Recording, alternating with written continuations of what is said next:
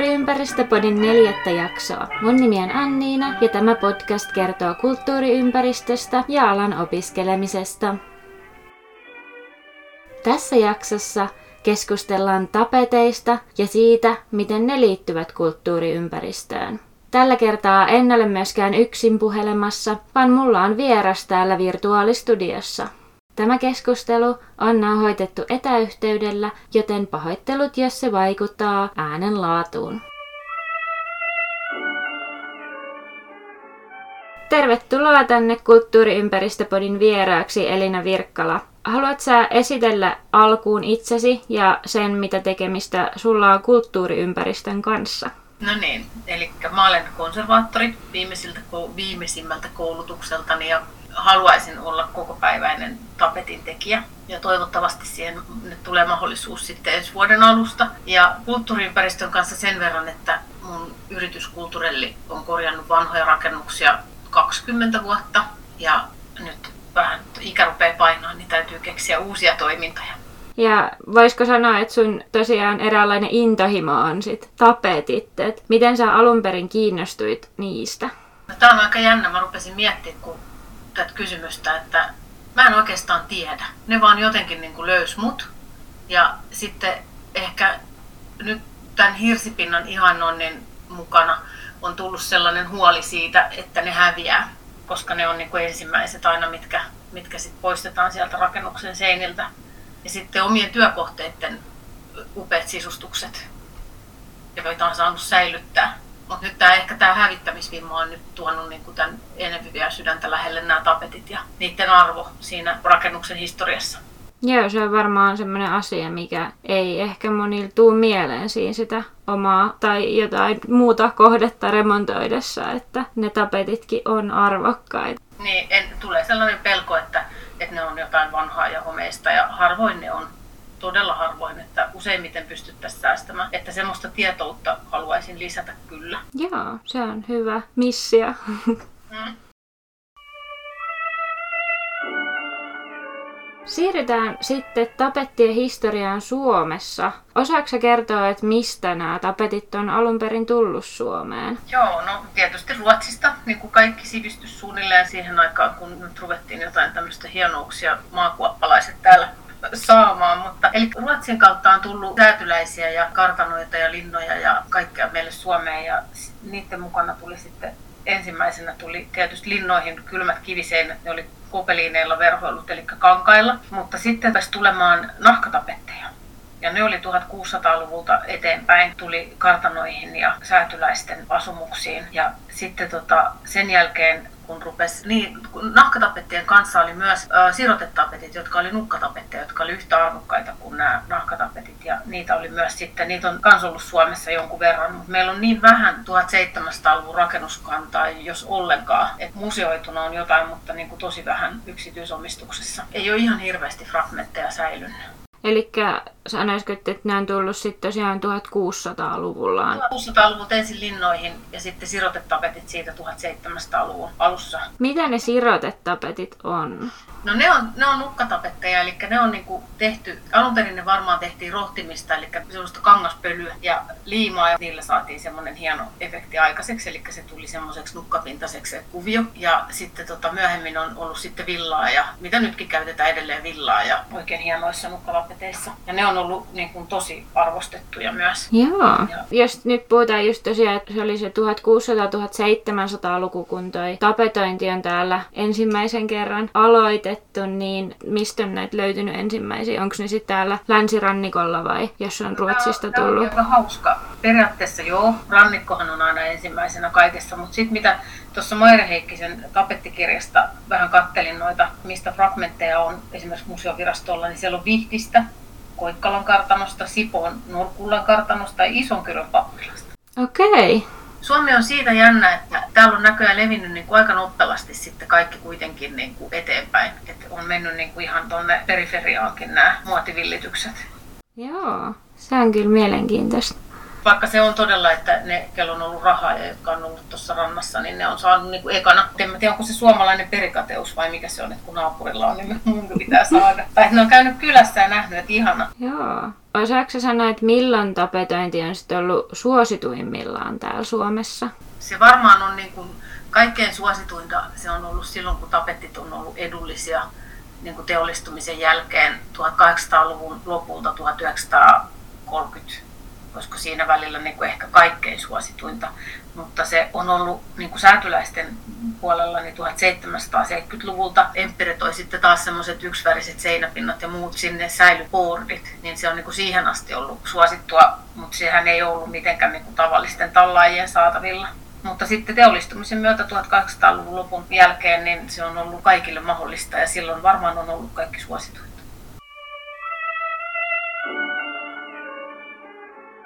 Joo, puhutaan sitten vähän kulttuuriympäristöstä myös, että miten tapetit liittyy kulttuuriympäristöön? No jos ajatellaan, että kulttuuriympäristö on kaikkea, missä ihmisen kädenjälki näkyy, eli rakennukset, liittyy kiinteästi meidän ympäristöön ja sitten tietysti rakennuksen sisustukset on ihmisten kädenjäljen työtä ja varsinkin tapeteissa se kädenjälki usein näkyy tosi vahvasti niissä vanhimmissa tapeteissa. Ja sillä lailla mä ymmärtäisin, että se on hyvinkin tärkeä osa meidän ymmärrystä kulttuuriympäristön saralla. Joo, ja eikö vanhoista tapettikerroksista pysty päättelemään jotain, esimerkiksi vaikka talon historiasta? Joo, varsinkin jos ne on kaikki siellä tallella niin kyllä siitä pystyy aika hyvin päättelemään, että siellä on, jos on yli 100-vuotias talo, itse asiassa täytyisi olla jo vähän enemmän, se on 150-vuotias talo, niin siellä ihan varmasti on joku jugendtapetti, koska tapetti on ollut sitten semmoinen helppo vaihtaa, niin, niin kuin nykypäivänäkin voitaisiin kuvitella, että kun tulee isot juhlat ja muut, niin saatettaisiin tapetoida uudelleen joku huone.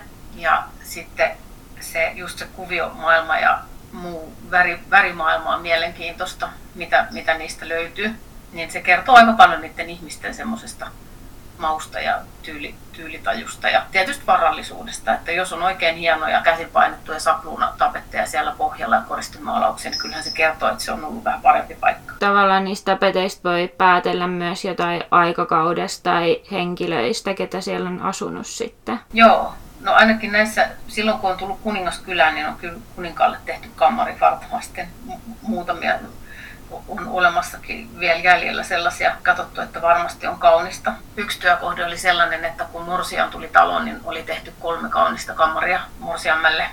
Ja sitten varsinkin, jos on niin jotain kirjeenvaihtoa olemassa siitä talosta ja talon historiaa, asukashistoriaa, niin silloin niistä pystyy päättelemään, niitä pystyy yhdistelemään aika hyvin, jos ne on kaikki kerrokset siellä seinällä. Jos ne on irrallaan ja hävitetty, niin sittenhän ei ole mitään todisteita mistään. Joo. On kurja. Eli jos on vaikka vanha rakennus ja siellä on tapetteja, niin nehän kannattaa sitten säästää just tuommoisena kulttuurihistorian mm. osanakin. Ehdottomasti, kyllä. Se on oikeasti semmoinen aikakapseli, joka osaavissa käsissä, niin sieltä voi löytyä vaikka mitä. Tuleeko sinulla vielä jotain muuta mieleen, mitä niistä vanhoista tapeteista voisi saada irti informaatiota? Jos pääsee käsiksi laboratoriovehkeisiin, XLF-koneisiin ja tirreihin katsomaan noita kemiallisia juttuja niistä väripigmenteistä, niin pystytään tietysti niiden materiaalien ja värien kehittymistä seurata. Ja sille pystytään ajoittaakin niitä tapetteja. Sitten jos on kertaustyylien tapetit on saattanut olla jotain samantyyppistä, mitä on ollut joskus 1700-luvulla, jos sulla on joku pinkka levällään, niin sä voit sen analyyttisten menetelmien kanssa niin koittaa saada sitä ajoitusta kohdalleen koska muut se on niin kuin vaikeaa, jos ei sulla ole sitä koko kerrosta siinä paperin kehittyminen lumppupaperista nykypäivän makulatuuriin, joka on tapetin pohja. Sitten työtavat, eli silloin alun perin on ollut ne maalatut, pelkästään niin maalattuja pintoja, sitten on tullut tapetit ja vuotatavarat ja parkkitavarat ja, ja sitten siitä rullatavarat ja muut, niin, niin kyllähän niistä aika paljon niin pystyy päättelemään. Joo, varsinkin kun on osaamista niihin liittyen. niin, aina ostaa voi aina osaamista. Niin, se on kätevää nykypäivänä, ei tarvitse kaikkea osaa itse. niin. Jos puhutaan vähän sit konkreettisesta tutkimustyöstä, niin osaisitko kertoa, että miten tämmöistä vanhaa seinää kannattaa sit lähestyä, jos epäilee, että siellä on jotain tapettikerroksia ja niitä haluaisi tutkia? Jos se seinä on ehjä ja kaikin puolin säilytettävissä, niin silloin ei missään nimessä niin kuin ehkä kannattaisi itse lähteä niitä seiniä aukoa. Sitten kannattaisi tosiaan ostaa sit palvelu. Päivässäkin pystyy tekemään jo tosi paljon. Eli haluatko että mä laitan kissan pihalle? Ei haittaa, hän voi osallistua keskusteluun. Jos hän koki, että hänen täytyy nyt tulla kuulluksi, että hän haluaa myös podcastia. Niin. Kissan nimi on Piki, jos joku haluaa tietää. Oi. Se tuli, se tuli viereisen talon mukana, kun ostettiin viereinen talo, niin kissa tuli mukana. Se ei halunnut muuttaa pois, se on tuossa noin kissan minttu huuruissansa nyt. niin, silloin jos se pinta on täysin ehjä ja sitä ei tarvi avata minkään takia, niin silloin ei ehkä itse kannata ruveta aukomaan niitä, vaan ehkä kannattaisi pyytää asiantuntijaa. Joka päivässä pystyy kyllä aika pitkälle katsomaan niitä kerroksia ja sitten nätisti palauttamaan sen seinän siihen tilaan, ettei kukaan huomaakaan, että siellä on käyty. Mutta sitten jos on semmoinen tilanne, että täytyy vaikka ikkunan alapuolelta korjata hirttä, niin silloinhan siitä saa kätevästi juuri sen ikkuna-aukon kokoisen kakun leikattua irti ja siitä pystytään tutkimaan ne kerrokset ja sitten se voidaan laittaa takaisin nätisti. Ja sitten se, että yleensä jos otetaan niin kuin näytepaloja ja muuta, niin se pitäisi tehdä sitten ihan tuolta ylhäältä, koska siellä on usein ne boardit. Muutenhan niitä ei sitten siihen saa mukaan. Ja muutenkin sen pitäisi pikkasen tietää sen talon historiaa, kuinka paljon sitä on kunnostettu. Mutta usein komerot on ihan parhaita, että sinne voi aina kurkistaa komeroista löytyy, koska komerot on tullut meidän sisustukseen niin paljon myöhemmin. Meillä on ollut irtokaappeja, niin yleensä niitä ei ole viititty millään lailla poistaa niitä pintoja sieltä. Ne näkyy siellä komeron seinissä vielä. Siellä on hyvä aina katella niitä. Jalkalistojen alta, takaa, ne on hyviä paikkoja. Ikkunalistojen takaa. Vaikka olisi kaikki revitty pois, niin sieltä saattaa ikkunalistojen takaa löytyä jotain jännittävää, niin kuin hyvin tiedämme. Niin, joo. Meillä olikin se edellinen kulttuuriympäristöjakso tuosta Mutasen kappelista, mistä löytyikin sitten tapetteja kanssa. Niin tosiaan niin sellaiset paikat on sellaisia hyviä, mistä niin kuin sit voi niitä viitteitä löytyä, jos joku on innokkaasti poistanut jo kaiken.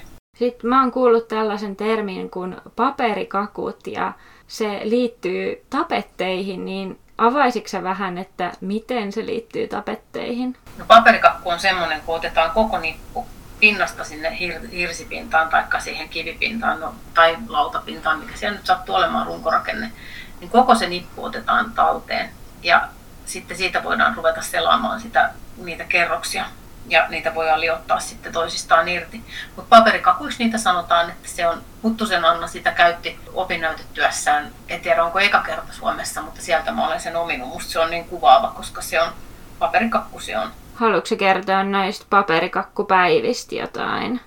Joo, voisin mä niistä kertoa. Eli paperikakkupäivät on sellaisia, joita mä oon järjestänyt täällä mun verstalla, eli ihmiset voi tuoda niitä omia löydöksiään, taikka mistä ne on saanut niitä purkutaloista, niin, niin sitten yhdessä irrotellaan niitä. Ja sinne mun Virkkala Wallpaperin Facebook-sivulle aina laitan sitten tapahtuman ja ehkä jaan sitä sitten johonkin muihinkin kohteisiin, mutta tosiaan niin se on ollut aika kiva päivä, että meillä on ollut oikein mukavaa ja ollaan saatu hienoja, hienoja fragmentteja esiin. Joo, se kuulostaa kyllä mielenkiintoiselta. Jos itsellä olisi paperikakkuja, niin tulisin, mutta ei valitettavasti ole. Meiltä voi lainata. Oo, Meillä mahtavaa. On, että jos haluaa osallistua, niin kyllä onnistuu. Että meillä löytyy kyllä paperikakkuja täältä. No niin, kivaa. Ja oliko se, että Virkkala Wallpaperin sivulta pysty seuraamaan, että koska tämmöinen päivä on? Facebookissa. Valitettavasti ei vielä ole hienoja nettisivuja, kun ei ole kerennyt ohertamaan niiden parissa, mutta Facebook-sivut ja Instatili on olemassa. Ja sun tuleva gradu käsittelee myös näitä tapetteja. Haluaisitko kertoa hiukan siitä, vaikka sellaisen pienen kurkistuksen tähän aiheeseen, että mitä siellä selvitetään? Joo, mä toivoisin, että mä voisin selvittää semmoista asiaa, että kun me löydetään se fragmentti sieltä seinästä, niin se työtapa ja miten se saadaan niin kuin näppärästi etenemään, että me saataisiin siitä tehtyä kopio. Se on yksi, yksi tutkintosuunta. Vähän vielä ehkä vaiheessa, että kuinka paljon sitä avataan siinä. Mutta sitten semmoinen, mikä kysymyksenä kiinnostaa, on kopion arvo. Kun me tehdään tapettikopiot kohteeseen, niin mikä sen arvo sitten on, että onko se 50 vuoden päästä semmoinen, että se konservoitaisiin, vai onko se vaan, että okei, se nyt on kopio, että tehdään uusi. Niin se, se on minusta mielenkiintoinen kysymys, että mikä, mikä se voisi olla sitten sen arvo. Ja sitten se tietysti, että miten niitä käsityötaitoja säilytetään, eli laattapainamista ja sitten silkkipainolla tehdään osa. mutta laattapainolla nyt lähinnä, niin kuin, koska se on ihan omanlaatuisensa sit se työn jälki. Ja että kuinka ne arvotetaan sitten, että jos se on tehty tälleen käsityövaltaisesti tai sitten silkkipainolla tai digitaalisesti, että mikä niiden erot on ja mikä niiden arvo sitten voisi olla.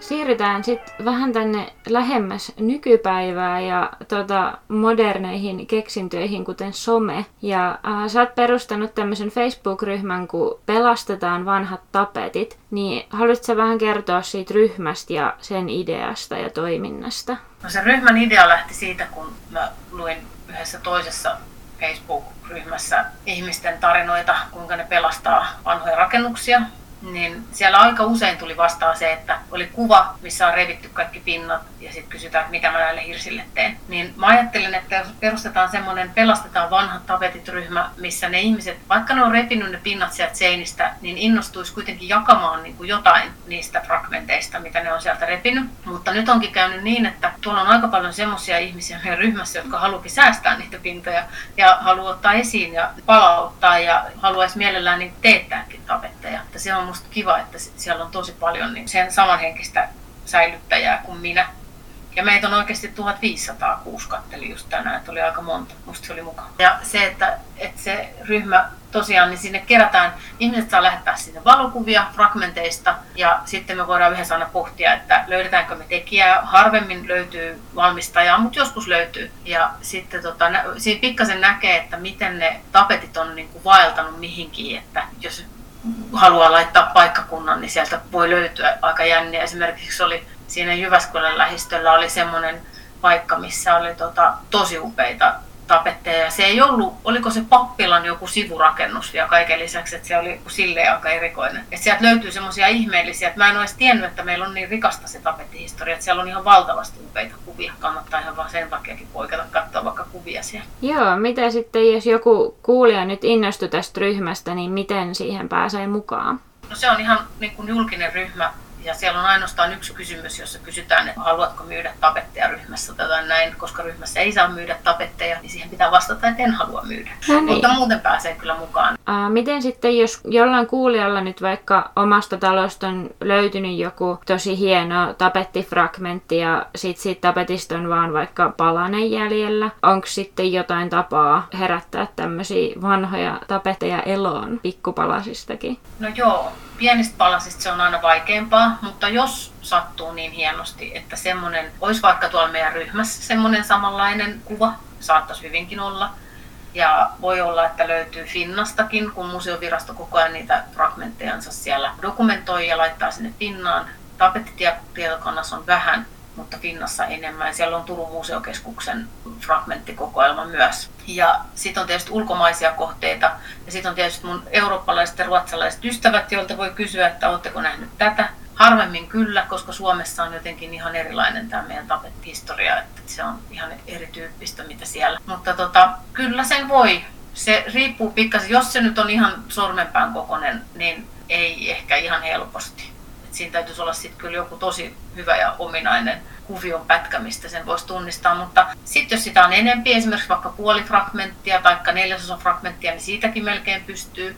Mutta aina upeampaa, jos siitä olisi koko se, siis anteeksi, raportti. Eli koko raportti tai puoli raporttia, niin mitä enemmän sit kuvion jatkuvuutta on tallella, niin sen helpompi se on tietysti sit siitä dokumentoida ja digitoida. Tai haluaisitko selittää noin termit, noin fragmentti ja raportti? Joo, eli raportti on se, miten se kuvio toistuu siinä tapetissa. Siinä on aina tietty etenemä, eli se voi olla vaikka 40 senttiä tai 20 senttiä. Hiukan tota noin, niin riippuu siitä, milloin se tapetti on tehty ja minkälainen se kuviokohdistus siinä on. Mutta raportti on niin se, että milloin se kuvio taas toistaa itsensä siinä tapetissa. Ja fragmentti taas on sitten sellainen pieni pala, osa jotain kokonaisuutta.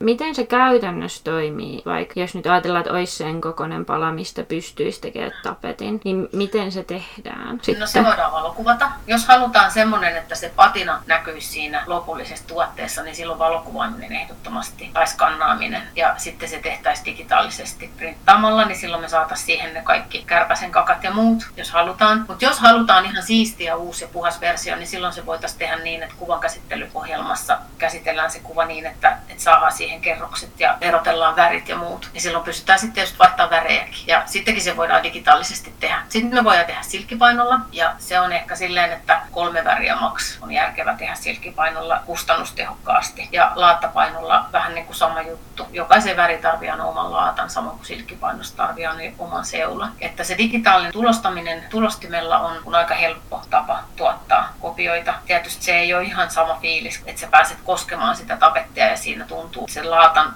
kohoumat ja, ja silkkipainosta samalla tulee se väri koholle siitä. Että jos kun haluaa sitten taas sen patinan sinne, niin sitten se tulostaminen varmaan olisi se paras vaihtoehto. Joo. Mitä silkkipainolla ja laattapainolla, miten ne niinku eroaa toisistaan tai millaisia ne on ne painomenetelmät siis? No silkkipainossa tarvii seula, joka on niin pingotettu polyesteriverkko, semmoinen, riippuen vähän millaista jälkeä haluaa, niin se verkkotiheys aina sitten otetaan sen mukaan. Siihen valotetaan kuvio ja sitten raakelilla vedetään värit siitä seulasta läpi paperille, mihin se sitten painetaan. Ja sitten taas laattapainossa kaiveretaan laatta joko puulle tai sitten siitä voidaan tehdä linoleumille tai mitähän vielä olisi vaihtoehto. Sitten on ollut semmoista muovipintainen mitä taitotapetti on käyttänyt, niin se on yksi vaihtoehto, mutta puu ja linoleum on ihan hyvät. Et linoleumia käytän itse. Joo. Tuleeko sulla vielä mieleen jotain, mitä haluaisit kertoa tapeteista? No kuule, mistä aloitetaan? Ei vaan. Mä toivoisin, että ihmiset rupeaa arvostamaan niitä tapetteja, niin rupeaa olemaan seinissä paljon. Että ne voi oikeasti jättää sinne ja ei usko kaikkia sanomisia, että ne pitäisi ottaa pois, koska ne ei oikeasti, tosi harvoin on sellaisessa kunnossa, että ne pitäisi poistaa. Että se on semmoinen rakennusteknisestikin hyvä ratkaisu, että ne jätetään sinne, ne on ilman tiiveyttä parantaa. Ja jos ei nyt ole ihan niin kuin totaalisen homevauriotalo, mutta sitten täytyy ehkä pohtia, että onko semmoinen talo edes järkevän ottaa asuinkäyttöön. Ja tapeteissa on se hyvä puoli, että niin kauan kuin sulla on paperitapettia, niin sä näet kyllä sen vaurio, jos sulla on katto vuotanut, niin kyllä se näkyy siinä tapetissa. Että sit voi päätellä vähän niitä hirsikorjauksen, että ei tarvitse poistaa kaikkia tapetteja sen takia, että korjataan niin pätkä hirttä niin se ei ole useinkaan tarpeellista. Ja varsinkin siinä tapauksessa, kun ne hirsikorjaukset usein on tuossa noin lattiapinnan alapuolella. Ei se tapetti sinne asti mene. Ja jos se nousee tuohon ikkunan alapuolelle, niin siitä voi tosiaan ottaa vaan palan. Että ei tarvitse kaikkea poistaa.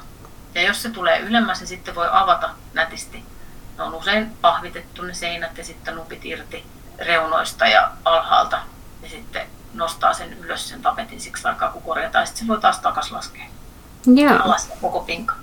Että aika monia keinoja on, että, että kansi kysyä sitten taas ammattilaista apuun. Suosittelen. Konservaattoreita on paljon ja rakennuskonservaattoreita ja restaurointikillasta löytyy ammattilaisia, joita voi kysyä. Ja, että semmoisia on kyllä saatavissa, jos haluaa. Joo. Niin, eli tapeteista semmoisena lohduntuojana sotien jälkeen oli sellainen hauska ilmiö, että muraalitapetit, jotka oli muodissa 30 ehkä alkoi jo 20-luvulta tuonne 40-luvulle saakka, mutta sitten sotien jälkeen, kun ihmiset oli tosi masentuneita ja surullisia, niin tapettitehtaat paino niiden muraalitapettien päälle kukkakuvia. Ja se oli aika uttavaa sinänsä, että sitten vähän jotain iloa tuotiin koteihin tapettien avulla. Sekin on mielenkiintoinen tämmöinen. Tai just mm. miten niin kuin, kaikki näkyy kaikessa. Niin näkyy, joo. Eikö se ole ihmeellistä? Se on se ihmisen kosketus alkaa jostain. Se ei oikeastaan pääty mihinkään niin kauan, kun ne ihmiset pyörii tässä kulmilla. Joo, miten sitten jos on vaikka haluaisi semmoista vanhan talon tunnelmaa omaan kotiinsa nyt ehkä, jos ei nyt ajatella sitä, että millainen se talo on, mutta jos on kiinnostunut tämmöisistä vanhanaikaisista tapettimalleista tai niin kuin vanhoista tapettimalleista, niin mistä tämmöisiä kannattaisi lähteä etsimään?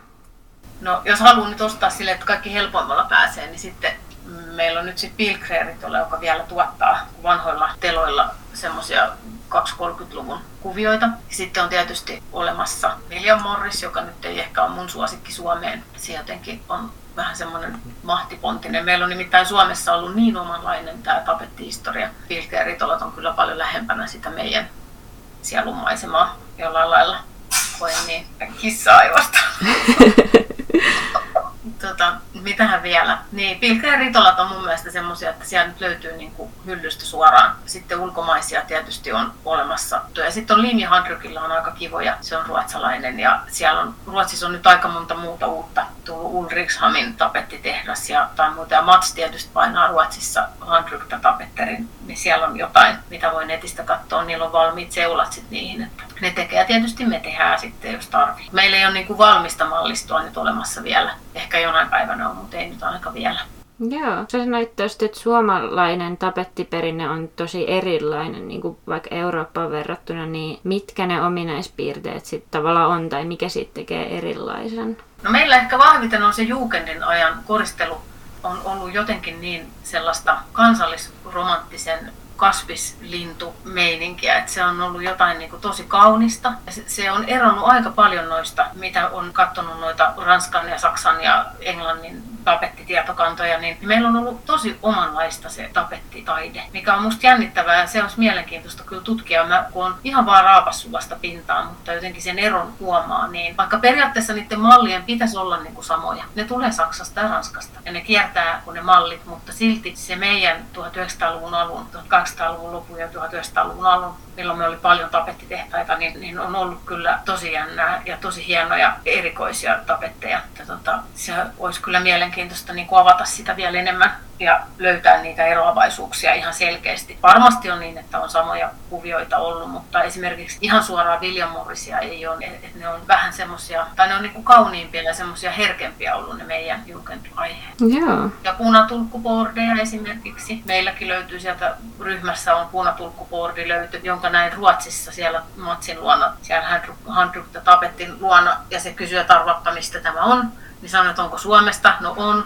Ja hän sanoi mulle, että Ruotsissa ei ole tämmöistä lainkaan. Ei niillä ole sellaisia niin kuin ollenkaan. Et sekin oli musta aika jännittävää, että, että meillä on niin kuin ollut se luonto niin lähellä sydäntä. Joo, ja mielenkiintoista, miten se on ulottunut just kaikkeen, että ihan kaikkeen. tapetteihin. Ihan kaikkeen, niin. Joo. Eikö ole jännittävä? Tapetit on niin kuin vielä se, että niissä korostuu vielä tyylin ominaisuudet, ne ominaispiirteet, että se jotenkin niin kuin tuo sen vielä siihen, täydentää sen kokonaisuuden. Että Jugendajan tapetit olisi kiva kyllä noin meidän tutkia niitä. Ne olisi tosi mielenkiintoinen tutkimushaara myös. Ja äh, missä näitä tapettitietokantoja nyt oli, jos joku haluaa vaikka niitä selata? No niitä Finnasta löytyy ja sitten tota, on se meidän tapetti, tai tuo museoviraston tapettitietokanta, mitä on edelleen olemassa, mitä ne ei enää päivitä. Mutta tota, Finnasta löytyy aika hyvin, kun laittaa sinne tapettifragmentti hakusanaksi. Ja sitten jos haluaa tosiaan siihen meidän Facebook-ryhmään, niin me ollaan sinne kerätty, tai mä oon kerännyt. Ja ihmiset on postannut, mitä ne on itse löytänyt, tapettitietokantoja, niin sieltä löytyy sieltä tiedostot kohdasta semmoinen Word-tiedosto, mikä ei tietenkään kaikki laukea, mutta siinä on, liit, niin kuin siellä on alla sitten kommentteina laitettu niitä, mistä voi etsiä. Ja siellä on aika kivoja kaikkia mahdollisia tietokantoja, mitä nyt on tullut ympäri Amerikkaa myöten. Kuulostaa kyllä tosi mielenkiintoiselta ja hienoa, että kuitenkin nyt on jo kerätty niitä fragmentteja ja tälleen, että on herätty siihen tapettien arvostukseenkin jo edes jonkin verran täällä Suomessa. Joo, ja se on silloin 60-luvulla museovirasto oikeastaan varmaan aloitti sen konkreettisesti sen enempi keräämisen, kun oli niin kauhean purkuvimma kaikessa. Ja nythän ne häviää joka kerran, kun sieltä poistetaan kaikki pinkopahvit ja halutaan hirsipinnat näkyviin. Niin, niin täytyy vaan toivoa, että edes johonkin jäisi vähän jotain pieni viite siitä, mitä siellä on ollut. Ne on sen talon vaatteet. Se on vähän sama kuin kattelisit nakua koko ajan. Niinpä. Joo, toivotaan, että nyt niitä myös sitten jäisi tulevaisuudessa enemmänkin. Semmoinen ehkä on vielä hyvä muistaa, että meillä on suurin osa meidän hirsirakennuksista on niin kuin kierrätyshirsistä, niin niitä ei ole ikinä tarkoitettukaan, että ne olisi hirsipinnalla. Semmoiset talonpoikaiset tuvat ja sellaiset savutuvat, ne voi olla, että kyllä niin kuin melkein kaikki, ketkä vaan suinkin vähänkin pysty, niin pisti vähintään sanomalehteen siihen hirsiseinään koska ei se, silloin kun tulee ikku, meille rupesi tulee ikkunoita ja kynttilänvaloista päästiin sähkövaloihin ja niin aina kun edistys menee eteenpäin ja valo lisääntyy rakennuksessa, niin kyllä ne, niin kuin ne seinäpinnat on tullut tärkeämmiksi ja tärkeämmiksi selkeästi. Ja just se koristelu ja muu, niin kyllä papetti on siihen tosi hyvä. Joo, paljon kiitoksia Elina haastattelusta. Ja ää, mistä sut löytää, jos joku kuulee, jos nyt haluaa vaikka painattaa uudet vanhat tapetit itselleen tai tarvitsisi tätä apua näiden tapettikerrosten tutkimiseen? No mut löytää netistä, siellä olen. Eli löytyy Kulturelli Oy, löytyy Facebook-sivu ja sitten löytyy Instasta ja Facebookista löytyy Virkkala Wallpaper nimellä. Jees, kiitos paljon Elina. Kiitos Annu. Tässä kaikki tällä kertaa katsauksesta kulttuuriympäristöön ja opiskeluun. Palautetta jaksosta ja kuulijatoiveita voi laittaa osoitteeseen kulttuuriympäristöpodi at gmail.com tai Instagramissa at kulttuuriympäristöpodi. Eli siis ää ja ö, aana ja oona sanassa kulttuuriympäristöpodi. Instagram-tiliä seuraamalla saat muuten aina tiedon siitä, milloin uusi jakso tulee – ja sieltä löytyy myös aina kuvia kyseisen jakson aiheesta. Kiitos kun kuuntelitte tämän jakson ja parin viikon päästä palaillaan jälleen uusilla aiheilla.